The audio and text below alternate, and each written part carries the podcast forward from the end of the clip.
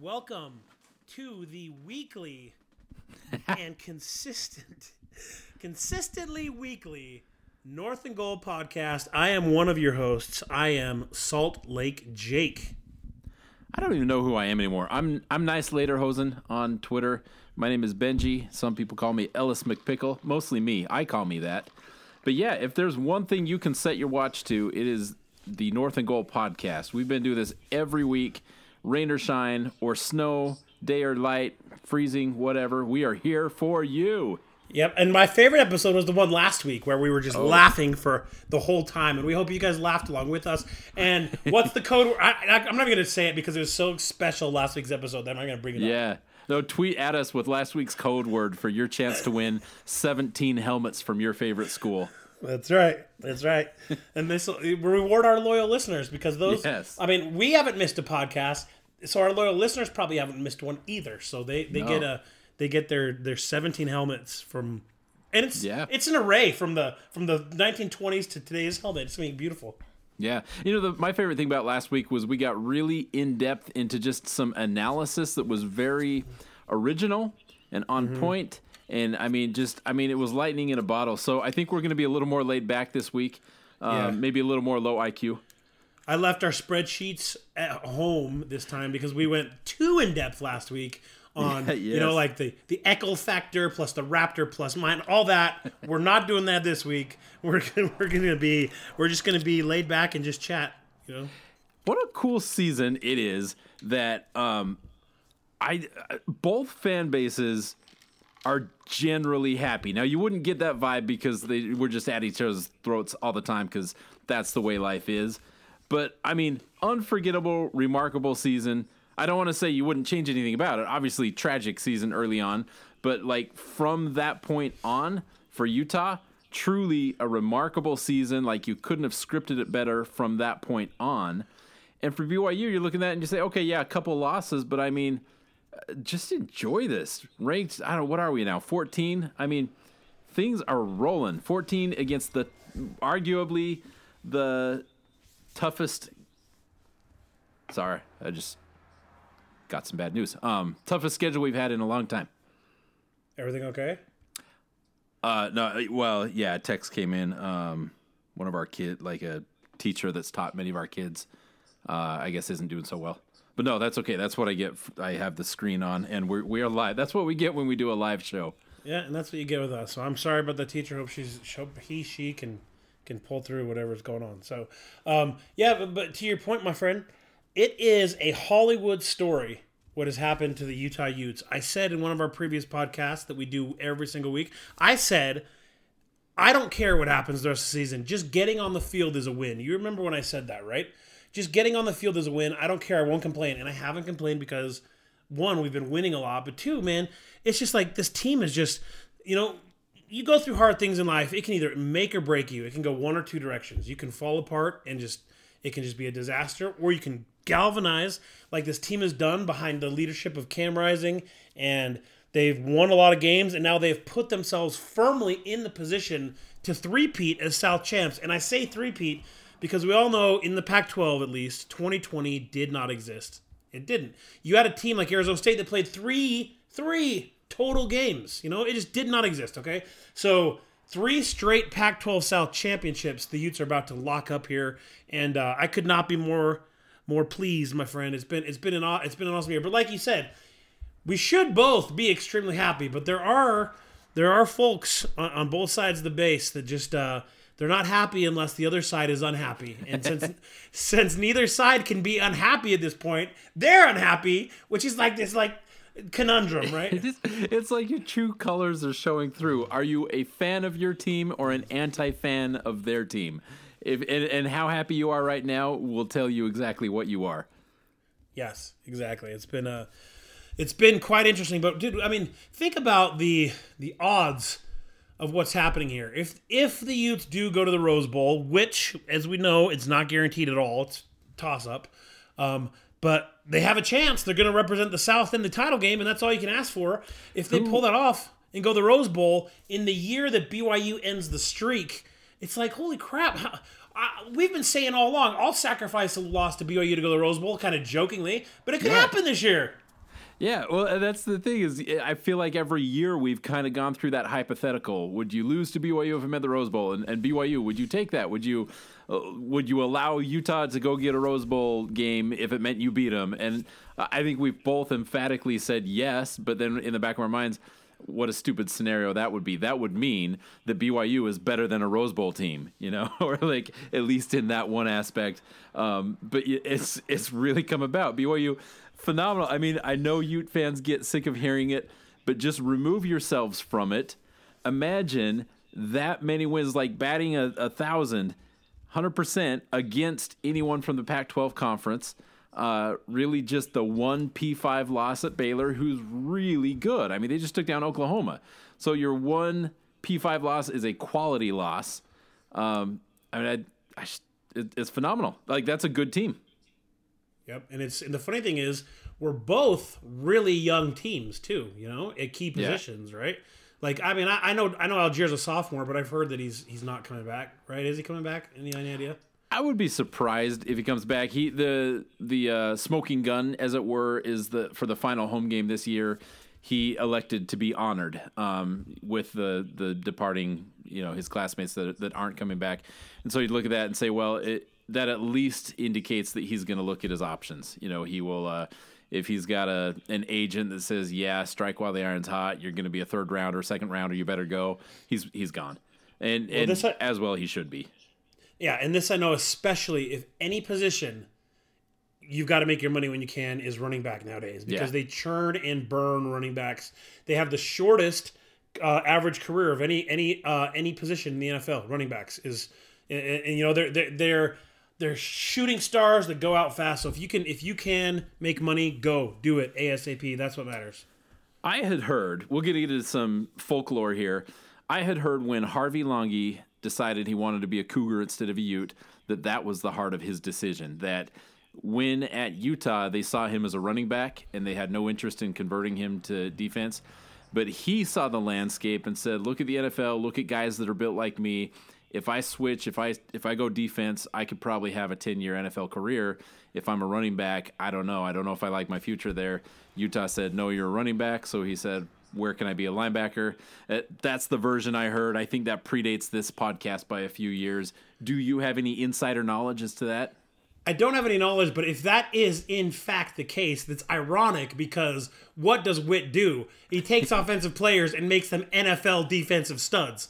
The list goes on and on and on from Paul Kruger to freaking Marcus Williams to Sean Smith, who came in as a running back himself, and, and it was a 10 year NFL cornerback. So if if if that is the case, that's the irony of all ironies, right? it, it is. It, well, the only thing that I would point to as evidence that, that is plausible is that he did switch. He was a running back at Utah and then you know, seemed like it would have been a no brainer to make him a running back at BYU, but he switched to defense. So, you know, I Seems to have worked out for him too. I think he, he, wouldn't be playing today as a running back had he had he stayed. Add that to the rivalry folklore that we'll never know the answer to, but will yeah. will will definitely become fact as time goes on, right? Yeah, sure. Well, I haven't heard anyone discuss this. We're going to open a whole new controversy for people to yell at now. Let's revisit yeah. Harvey Langi, shall we? Why not? yeah, for sure, for sure. Um, anyway, so man, we, where do we start with this? We got we've got other than our weekly podcast, we've got like five weeks to recap. You know. Well, let's recap the for for those who are new and didn't listen to our banger after banger after banger. I think three or four episodes in a row have been just just uh, instant classics. Let's recap for the new people. Okay, how how okay. has it been for Utah the last month? Yeah. Well, in an alternate universe, we haven't recorded because there's been a long it's been a confluence of events from out of town to sicknesses to whatever. So, uh, last five weeks for Utah have been, man, I don't, I don't even know where to begin because it's like, we, we, we the, before the season started, we said to ourselves, self, if you're going to win the South, you've got to beat USC and you've got to beat ASU. Okay. So mm-hmm. fast forward or rewind, whichever you want to do. Three weeks into the season, we're one and two with a loss to San Diego State and oh, by the way, our starting quarterback decided to hit the trail three games into the season, right? Like, and, then we had lost a teammate, a second teammate in nine months to death. We've rehashed that already. And anyway, it was an absolute disarray. Never in my mind would you have said Fast forward eight weeks, you're going to win seven of the next eight games, and be like, "What?" But dude, we took out USC in dramatic, uh, well, in in high scoring blowout fashion. Then we fell down to ASU at home in the pivotal South game. Whoever wins that was going to win the South. Second half, we dominated them and, and won that game big. And then we've been rolling ever since then with one small hiccup on the road at Oregon State. But man, I tell you what, it's been it's been a lot of fun because not only has it been fun because we set the expectation where wins or losses don't matter with the tragedies, but also the guys that are contributing are like all freaking freshmen. Like literally, you look at our defense, there are 10 freshmen on defense making big contributions. At any given time, there's seven or eight of them on the field at the same time. And yes, this defensive these defensive numbers are not what they were in 2019, which that was our best defense of all time, the number two overall rated defense in the country. So it's a high bar anyway. But they're still the top three in the Pac-12 in total defense as a bunch of freshmen. I look at this last game against Arizona. We had freshman Cole Bishop making huge defensive plays. Freshman Van Van Fillinger on the end, freshman junior junior Tafuna, bunch of freshman cornerbacks with with Clark Phillips, and then you had you had Latu. I mean, littered, literally littered with freshmen making big plays. So the future for this defense is exceptional, man. I'm talking next year in 2023, the next two years, the defense is going to be spectacular. I don't know if the offense, what it's going to be like, because you never know with quarterbacks leading, running backs leading, blah, blah, blah. But the defense is going to be a classic Kyle Whittingham top 10 in the country lockdown defense, and it's a lot of fun, man. It's been a lot of fun. I, it I might be too early to say, but I'm going to just say it so that I can claim I was the first one to say it. Utah is positioning themselves to be a Pac-12 dynasty. You know, if you win, you win the Pac-12 three, four years in a row, you're the top dog. It's within their reach. I you, and again, it might be too early. Got to get through Oregon first. Got to win this first one first. But even if you don't, even if you lose the and, and don't go to the Rose Bowl, let's say um, Oregon, yeah, gets snubbed from the playoff. They go to the Rose Bowl. Utah goes somewhere else. They've still got quite the year to build on, and with a full off season, not a COVID year, with bowl practices, like that momentum we talked about earlier in this season, that I think proved to be a significant factor. You take that momentum and you go on into next year rolling. You're in a great position. Who I, I think everybody else that is a contender, they've got a little bit of rebuilding to do. They've got they you know, do. more ground to make up. It, it definitely in the South. Okay, I mean, obviously the the the um, the caveat or the the um, whatever the word I'm looking for the uh, wild card in this is is USC is always always always talented always. And if they get a good coach, like a, a, great coach, they could easily rocket back up to the top just like that. Like that's just their history, the talent they have on their field, the location, all that. So that, that could definitely be the case. However, in the South, you look at the South, there's already um, two coaches um, been well, there's already one coach been fired in the South, Clay Helton. Mm-hmm. Rumor is that that that uh, that Chip Kelly he's going to be gone too, so that's two. And then you look at Arizona State, they're probably going to have Herm Edwards fired after this year. So that's three out of the six in the South turning coaches over. And then Arizona's a, a dumpster, so you can't count them. And Colorado's also a dumpster. So Utah, without a doubt, will be the prohibitive favorite going into next year in the South, especially, especially depending on a couple of our big time juniors if they come back or not. I expect several to leave. I expect Lloyd to leave. I expect Kuithe to leave. Probably Ford. Um, but it's up in the air with like the running backs if they're all back and if Cam Rising's back. Uh, and we've got a couple other tight ends that are just as good as Kuithe. Like we could let we could literally start next season, depending on how this year finishes. Let's say we win the South, and let's freaking let's just say we go to the Rose Bowl. We we finish ten and three, and we have our quarterback back, most of our lineback, most of our, our receivers. Dude, we could literally start in the top like ten to fifteen next year. We open at Florida and Florida themselves could be in the middle of a coaching change. Like mm-hmm. Dan Mullen's not safe. If we open at Florida with a new coaching staff and get that win, it could be like setting up for a spectacular year next year. Yeah. But you no, know what's yeah. funny, Benjamin? There's not there's not just one team in the Beehive State that can say that. Mm-hmm. You know? Oh yeah, yeah. BYU is very young. Um, and yeah, the future is brighter than it's ever been before. Every direction you look, the one worry, and this is why I hate. I took the I took a week off of Twitter because it's a bye week, and I thought, all right, if I'm really just here for football, I'm out of here. And it was great. It was so peaceful. Like if you if you have never done it, you got to start doing that. It's the best thing. Just take a break and read good things. And then you'll come back, and within like one hour, you'll be like, "This place sucks. Why am I here?" And for me, Dude, you know What? what's funny about that? Sorry to get you off track. No, no, I- we, we, say, we say that all the time that Twitter, uh, it's hard, it sucks, but you come back to it. I heard the best analogy about Twitter on Twitter Mm. the other day. Twitter is like your refrigerator with no food in it. You go there over and over, opening up, knowing there's nothing in there, but eventually you'll start settling for consuming uh, lesser stuff. There you go. Yeah. And, and and we're we are providing that lesser stuff for you as well. Um, no, it's funny because yeah, all week I'm like reading this just thought provoking stuff that's on my phone. Like my phone became food for my soul. My phone was like, yes, I'm gonna make your day better. And then suddenly, like the very first day I come back after feeding my soul with all this inspirational stuff. And the first thing I see uh, within an hour is these rumors about, oh, Kalani Sitake is going to be a great candidate for Washington. He'd be stupid not to go, and this and that. And I just think, like, whether or not it's true, I don't care. Like, that's great. Yeah, he's a great candidate for the job. I'm not interested in debating whether or not he should be interviewed, whether or not they'd hire him, which job he would prefer. I don't like that thought. That thought brings me down. You know, like that's negativity. And I was like, I don't need this in my life. Like, I just want to keep enjoying this season. You know, like go debate that out of earshot of me. That's like ignorance is bliss. You know. Yeah, you know what's funny is is because of what happened to this football team uh, with them losing Aaron Lowe, um, and because I I reset all expectations just to be happy they're playing on the game. You know what? I have not been bothered by most smack talk from people.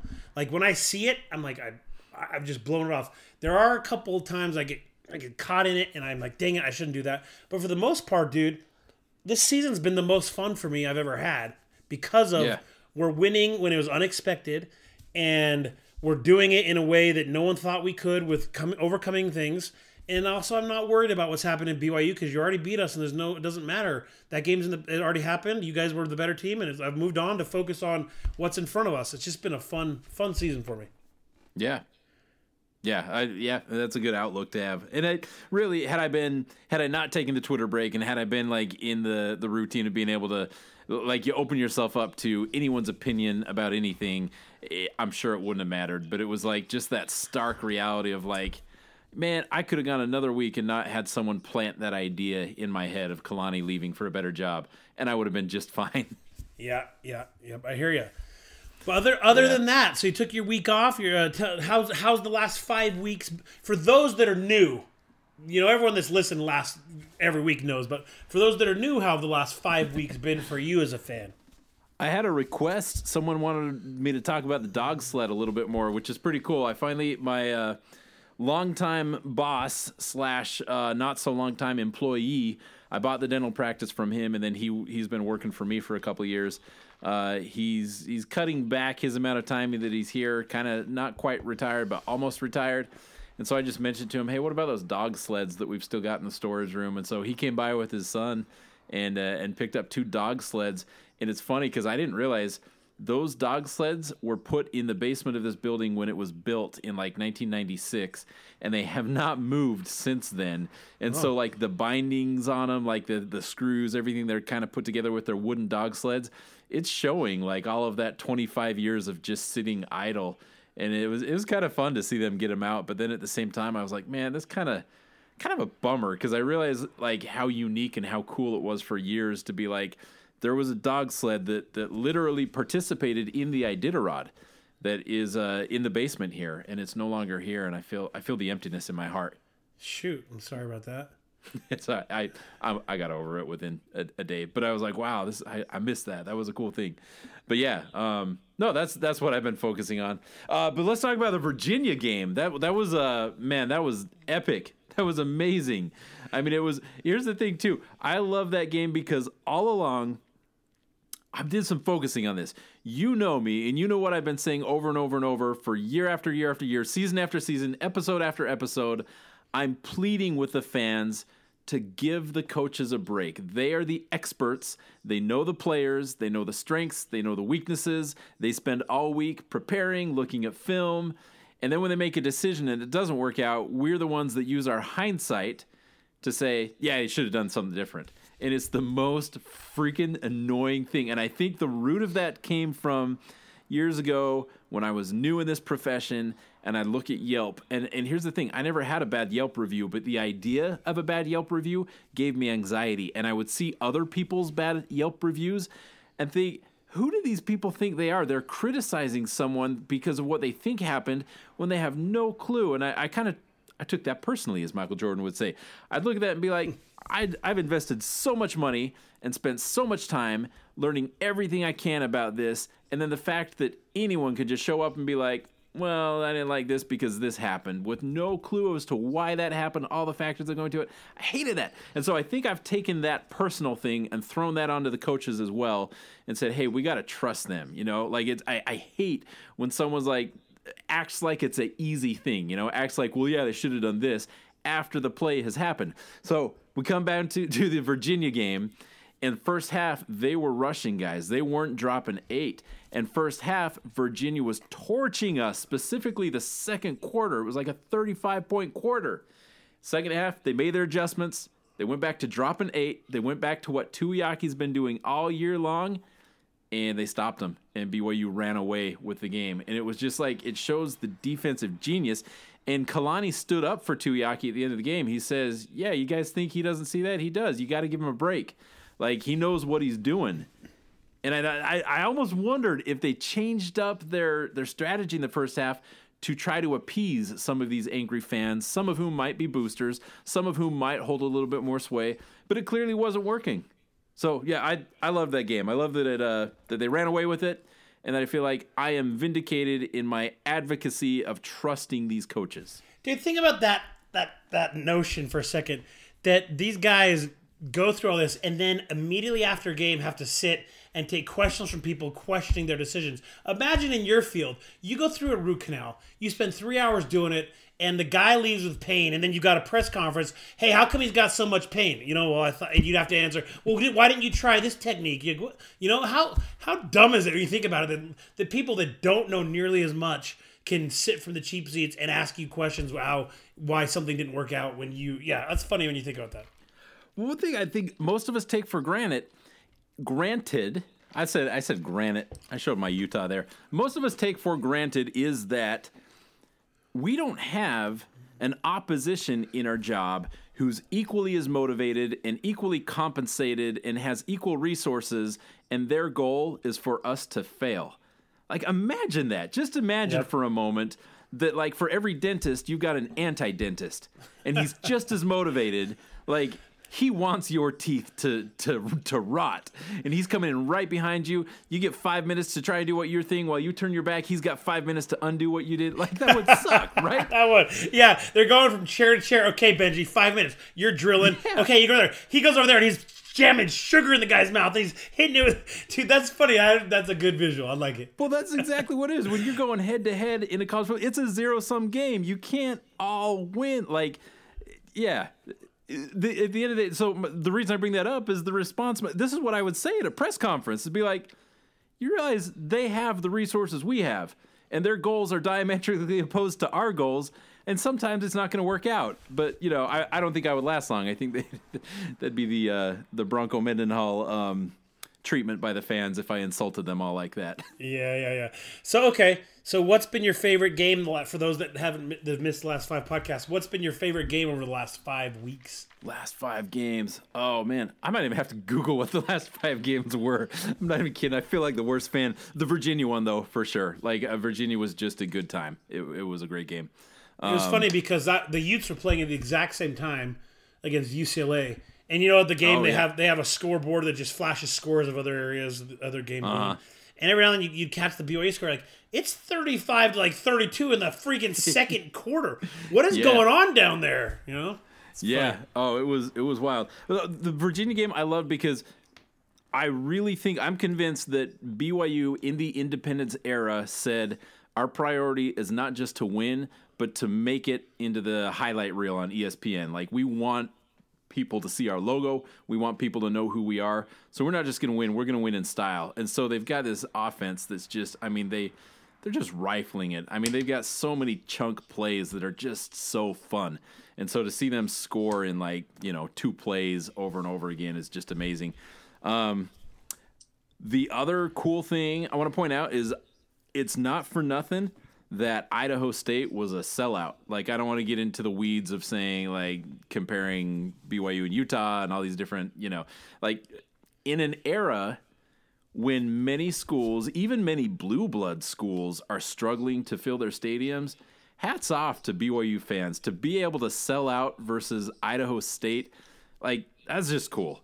I, I think that's just an awesome. Well, you know, you're, you're you're actually not comparing BYU and Utah in that regard because it was it was about the Stanford fans that the infamous tweet people were talking about. Oh yeah, yeah, the Right? Greg Wrubell tweet. You're Yeah. right. But I mean, the fact is, yeah, BYU fans have been great, but you know what? Utah fans as well. I mean, we've, we've had almost seventy straight sellouts now. Like, Yeah. and like you're right in an era where I look at I look at okay, I looked at something today that, there was the Pac-12's average attendance. Um, Mm-hmm. Utah's number one in the Pac-12 at 100 percent capacity.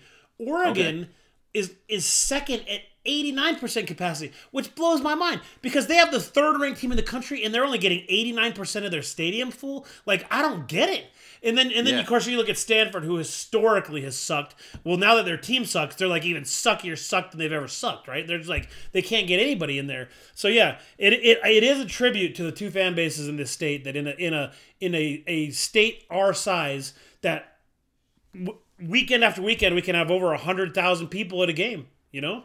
It makes me a little bit sad as as a proud uncle. I've got a nephew who's uh, I believe he just finished his junior season, just won state champions uh, with a Ridgeline. I think is that the new Cache Valley Ridgeline Sky Ridge. Uh, Sky, I, think Skyridge Ridgeline. I think is in, Or- in Utah County. There, there's been so many high schools built in the last few years. It's hard to keep It's, track. it's true.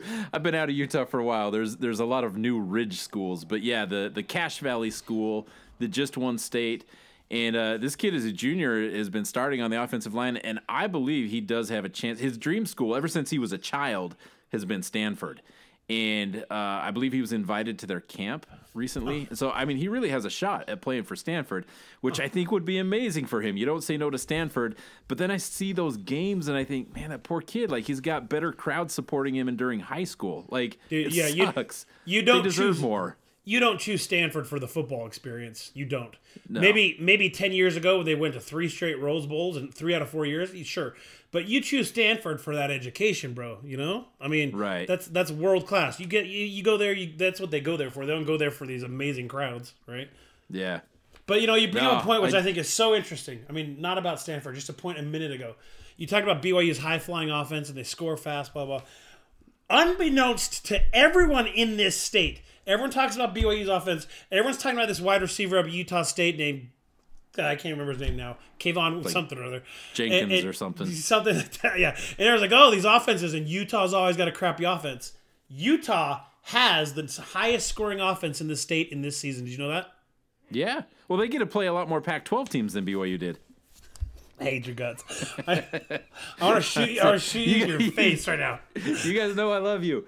Uh, no, that it's been, been it's been fun Is a let's just say honestly, if there was no social media, I'd be like the old man that like eats his cookies and drinks his root beer and watches all of the football games and cheers for both teams. I would. I really the, social media is the only reason that I like to kind of take jabs at Utah sometimes.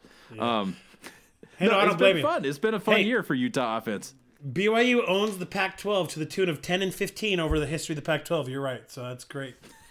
Congrats. You're going you're going back to uh yeah. Those, Since those the were some- history of the Pac-12 since 2011. What's what's Utah's has Utah are they over 500 all time versus Pac-12 teams like Yes. all time all time? Yes, in fact, I sent out a tweet today that said in in the last 28 Pac-12 games dating back to Right. 2018, Utah's 23 and 5. That's pretty freaking awesome, right? That is. Well, but at some point cuz those first couple of seasons were kind of some tough sledding. At some point they had to cross the 500 mark. When they when did was in, the all time in 19 in 2019 they did. Okay. Yeah. Oh yeah, and so, okay, they've probably got a pretty good uh good record by now then.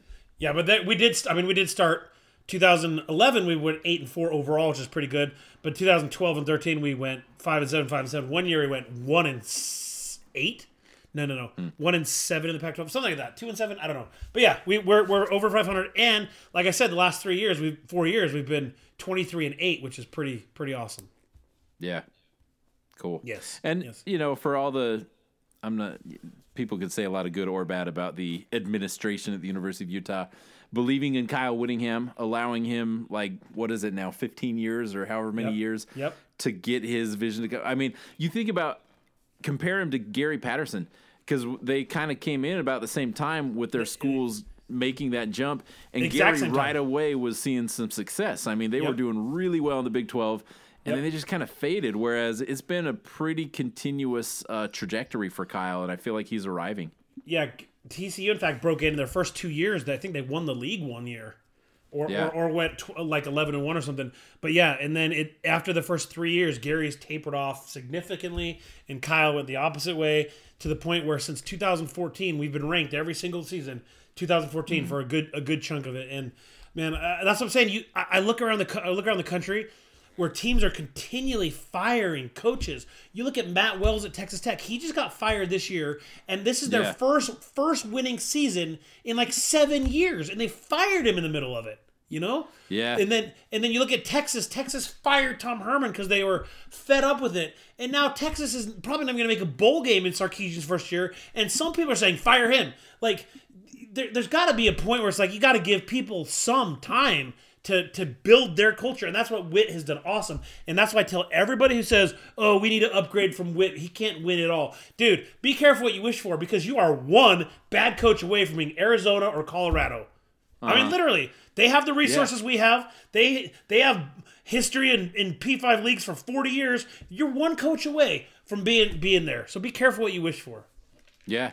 Or hell, Utah basketball. Dude, we had the great we had one of the top 3 programs in the West for 2 decades under the big man Rick Majerus, and now it's a freaking curtained off shell of itself, right? Coaching matters. You got to be careful who you hire. It, it part of me, and that's you know getting back to we're uh, we're rivals. You know, I'm not supposed to have a lot of positive warm fuzzies, but as a kid and as a teenager, watching those '90s Utah teams, that that was an atmosphere. That was cool. It was electric, and was. it's a little bit sad to see what it's turned into. I, I, I, and and here's the thing: is I, I believe in Craig Smith. I believe that he is a. I mean, everywhere he's been, he's won. I mean, freaking, Yeah. he came into Utah State, who hadn't been to a tournament in seven years, and they made the tournament every year, and he had two NBA draft picks, and they hadn't had two NBA draft picks in their freaking history, right? So he wins, and I think he will win eventually at Utah. But it's such a massive uphill climb right now that it's going to take him some time. But yeah, dude, you mentioned those words. Those are that, that. I was born and bred in those '90s teams, right? That's when I came of age Yeah. as a fan. And there, I mean, we were we were. I remember there were four tournaments. We were we were a two seed, a three seed, a two seed, and a three seed, back to back to back to back. Right? It's like anything lower than a three seed was a disappointment. Now we haven't even freaking made the tournament for five years.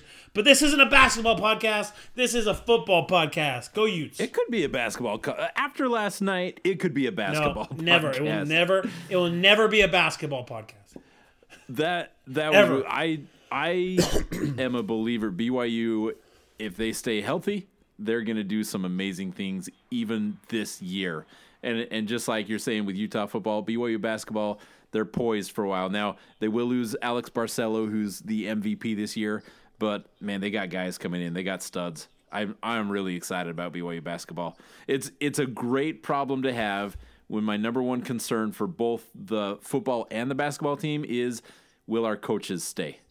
Yeah, it is. That's what you want. That's what you want. I agreed. But like I said, we're not even touching basketball because basketball sucks. Yes. So we're just football. Let's get back- let's get to our mailbag. oh, that's right. You asked um, questions. I forgot. Yeah, let's do it. Let's hit it At unholiest Jedi wants to know what's the coldest thing that's ever touched your scrotum. What? It's a it's a great question because he um I I put the the mailbag he worded it your mailbag your mail bag which was the tweet that I put out there and uh and it got that got me thinking today I mean you're gonna need some time with that to because No, I'm not. not you a- you I got this one. when- I don't know when you've thought about that last. Well, uh, here's the thinking I did. There's very few things, regardless of whatever temperature it is, that even that's like I'm choosing from like a total of seven things my entire life, right? Like things just don't touch there. So I thought, well, my fingers because they've they've been cold sometimes. but no, I realize this is one of those things that I shouldn't. This isn't what should occupy your mind all day. But I was driving, and this is a good story. I got into the Arctic Ocean in uh in June. Did I tell you about that? Uh, I don't. It's no. so it's it's so far up there that the water Yes. temperature, the ocean temperature, is below freezing, but because of the salt content, it's uh, you can get in it. And so I submerged myself in something like 28, 29 degree water, which I think it's impossible for anything else to be colder than that. So that would be my answer there. Wow. Um, wow. I uh, yeah. I don't have an answer for that. I haven't thought. Yeah. I mean, the- today today I rode my scooter to work and it was 36 degrees and it, it was really cold. That's probably it. Today today on my scooter ride. That's it. Yeah. Um, let's see some other questions here. We have from CV Freeman, Josh Freeman. Is this the closest you can get to a win win situation? BYU got to end the streak. Utah fans have 11 years of memories, and Taylor made we're better than you, but the wrong guy was in a quarterback excuse. Um, and, and we've kind of covered that a lot. I, th- I think I would say yes, this is win win. I don't think BYU would change anything about the season. Obviously, the two losses, it'd be nice if they were wins, but you really can't complain. It's It's been a great, I think BYU fans are happy with the season, and I think I can speak for Utah fans saying at this point in the season, they're delighted. Yeah, yeah, sure. We'll go with win-win. Um, and I always hate the hypothetical rematches, so I'm not. I'm not going to discuss that option of what would happen. But I will say we are literally a different team than when we played. You know, I'm not saying Utah would win now because I always hate it when BYU fans say that. So you guys won. You have the scoreboard. Congratulations. But dude, new quarterback. We did. You know, Charlie Brewer was there.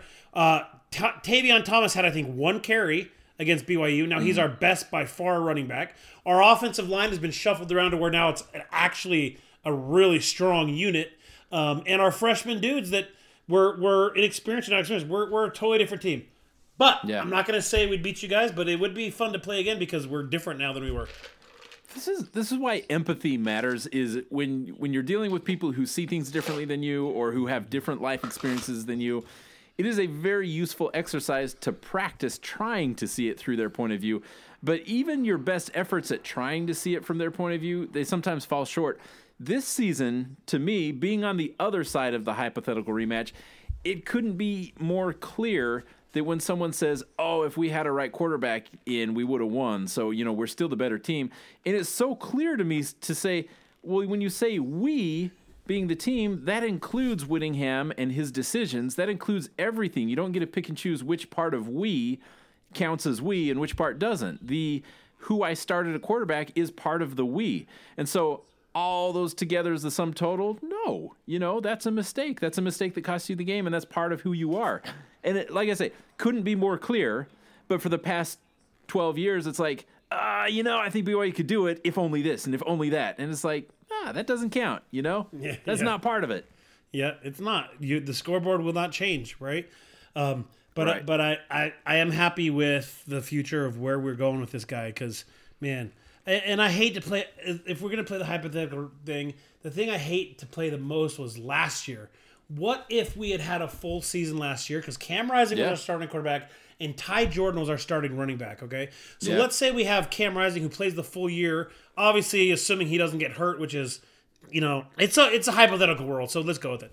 If he plays the whole year and gets all this learning last year, and Ty Jordan emerges on the scene last year and has a whole season, we're we're going to a bowl game, and Ty Jordan's not at home on Christmas night, and he's with us again this season. And so, Yeah. if you want a what if, I would what if. Damn it, I wish we would have played a whole season last year because if we had uh, come into this year with Cam Rising as the starting quarterback and Ty Jordan back, we would have been spectacular. But alas, the, the universe happened the way it did. I'm not going to go down that road.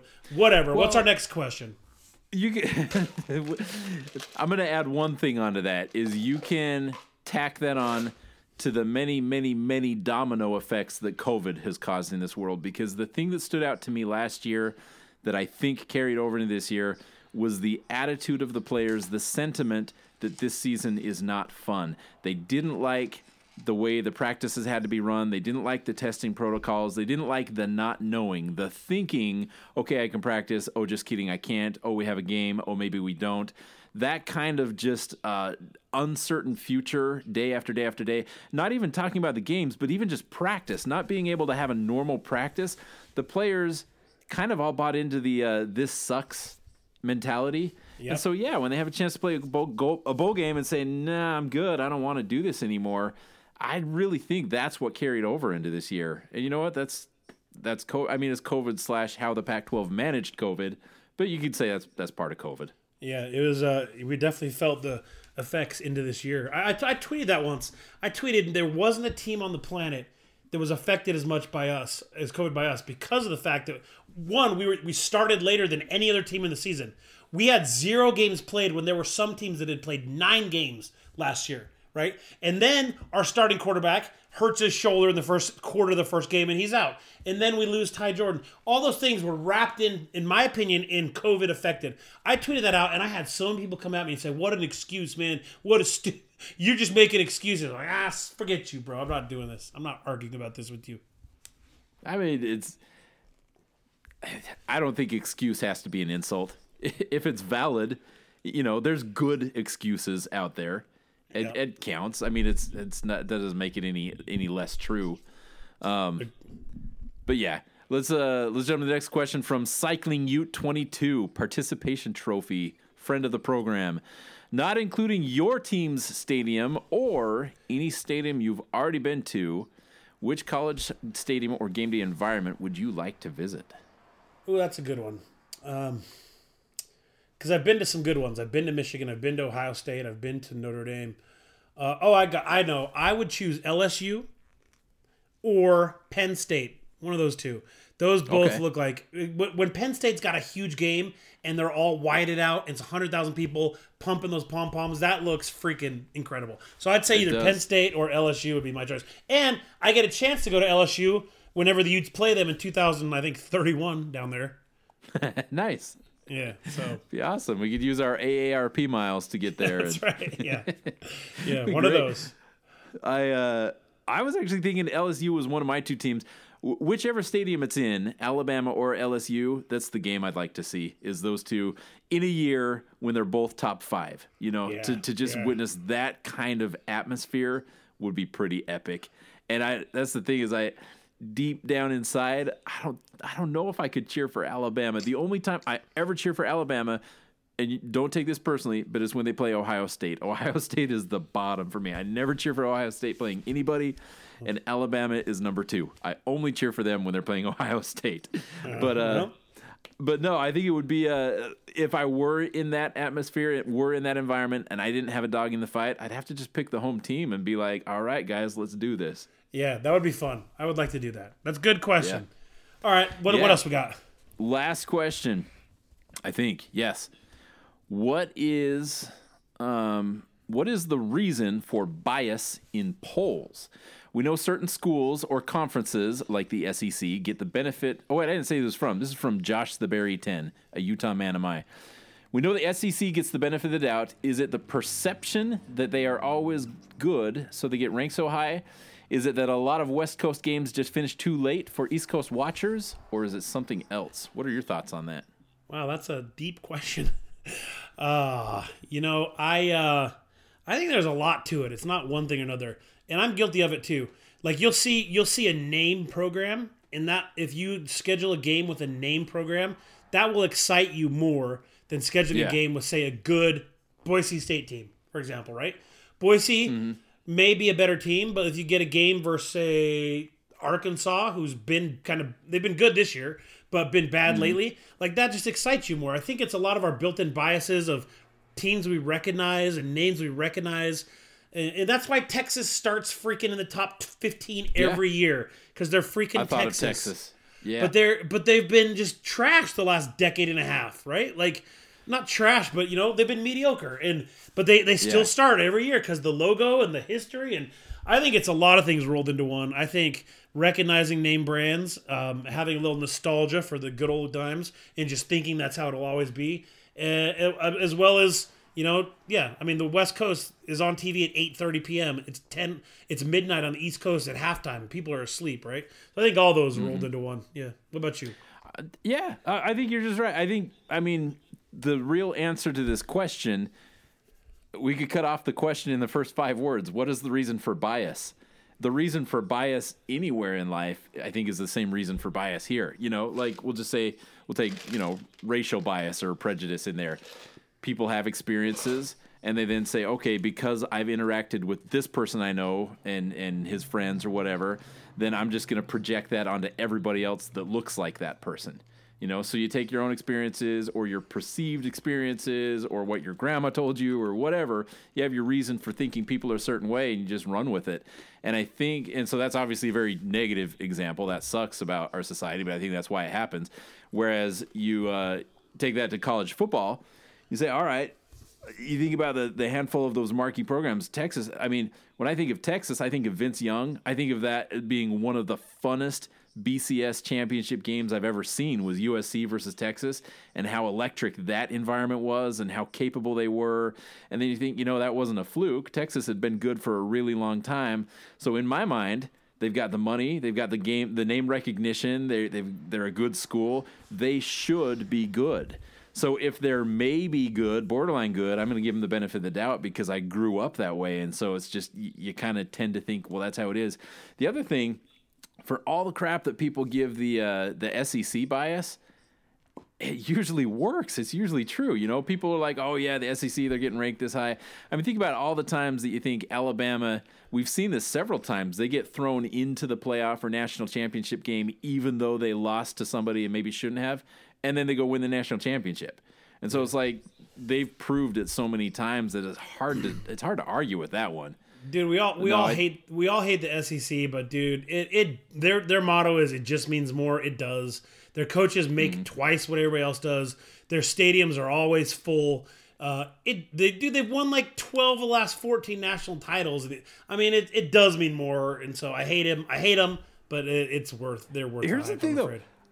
that's not necessarily a positive thing to brag about. Like I get where they're coming from, but do you want football to mean more in your life? Like I would like football to mean less in my life. I think that's a weakness. There, there's, Yeah, yeah. there's more to life, right? Well, that's because you have perspective that a lot of people don't, though. You know, down there it matters. Like it does matter. Like families gather for football, like we gather for holidays. Like it matters down there. You know, and so like winning is a big thing to them, and it just.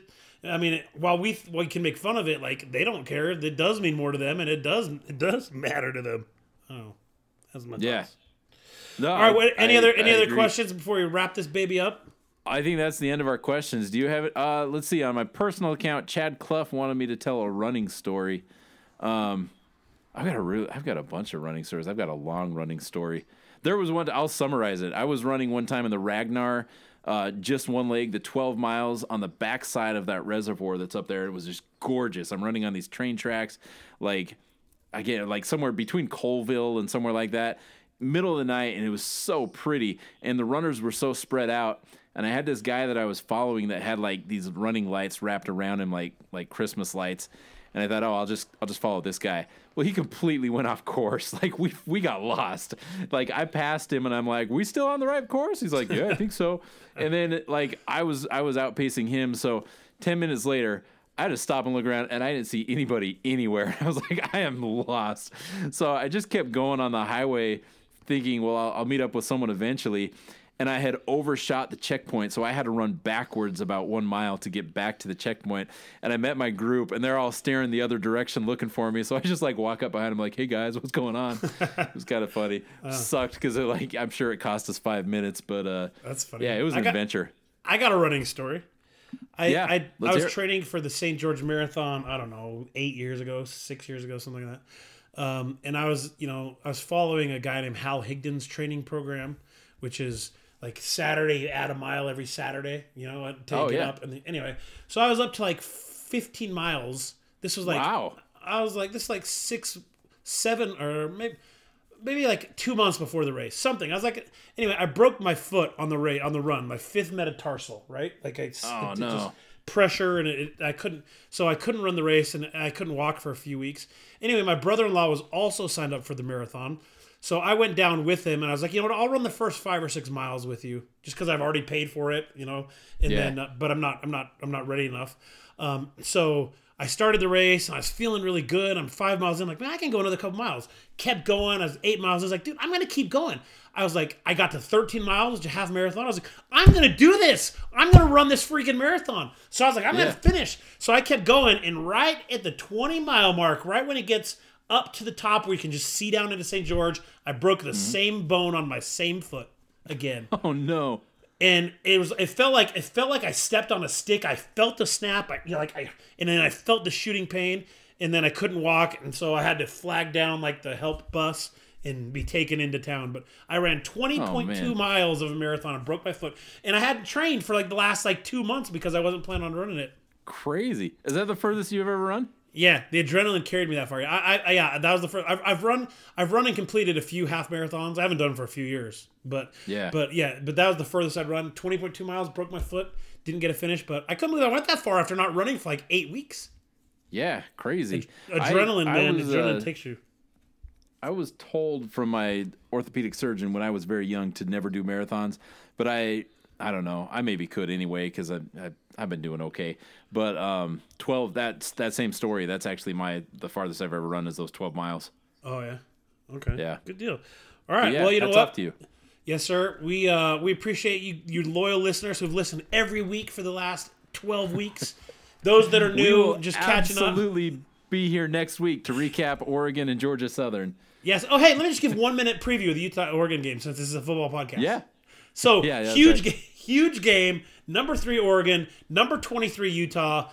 College playoff implications on the line for Oregon. They can't lose. If they if they win, they're out. They'll be in the playoffs. Any loss, they'll be knocked out. I think Utah gets them this week, and I think we lose to them in the championship game and go to the Alamo Bowl.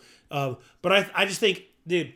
We're gonna pay them back because they screwed us in 19. If we would have won that championship game, we'd have been in the playoffs then. They knocked us out. So it's payback this week. We win 34-31 and uh, and then everyone's going crazy. And then Oregon gets us in the Pac-12 title game, and everyone's sad again. But I think we win this weekend. I, I think you do too. I think Utah is firing on all cylinders. I think they've got all the momentum. I haven't really watched enough of Oregon, but um, looking at the scores, it's like, yeah, I don't know if they're playing their best football Dude, right now. They're an odd team because they went into the shoe and dominated them and beat Ohio State, but then they also lost to freaking three win Stanford, and then Yeah. and then they'll go and they'll go barely eke out a win against Cal. But then they'll have a second half against Wazoo where they just dominate. They're like they're an enigma. So they, Yeah. they can, if they're playing well, they can play well and win. But I think they've got a weakness at quarterback. He's a good runner, but he's not a super strong thrower. I think uh, I think we can get them at home. I, I think they're they're good, but not they're not they're not great. They're not Titanic worthy team. They got they got Yeah. good they got a good rushing offense. It's they got some good uh, rushing defenders on the defensive ends and and uh, but uh, but like I said, I think we can get them this week, and I think we will because it's a home game. It's late at night. It's going to be crazy there, and it's going to be fun. So that's my prediction: 34-31. Quick breakdown of Georgia Southern. They like to run a lot of 12 personnel. They've got a quarterback who's a little bit shifty. He can look downfield. He can also beat you with his legs. Uh, their defense likes to change it up a lot. They'll they'll show a, a rush and then they'll drop back into coverage and and uh, know, a lot of people, myself included, like to think that they do they bark out the signals to try and catch the quarterback off guard. So we'll have to watch that. Um, got a lot of talent, both sides of the ball. That sounds like that doesn't sound like a real preview. I have no idea. I don't know anything about Georgia Southern. Okay, well, good. I, they're, I know roughly where they're located. I could probably estimate on a map. Uh, southeast of southern- Atlanta, I know that. Southern Southeast part of Atlanta. Georgia. Yeah, Oh, you even know right. southeast. You see, you know more than me. I was just gonna say the bottom half of Georgia. I've been to So- Georgia a few times. I like Georgia. It's a good state. So anyway, Yeah. All right, we will end that until until next week is our scheduled every week podcast. We'll see you then. Go Utes. Yeah. All right. Go Cougs.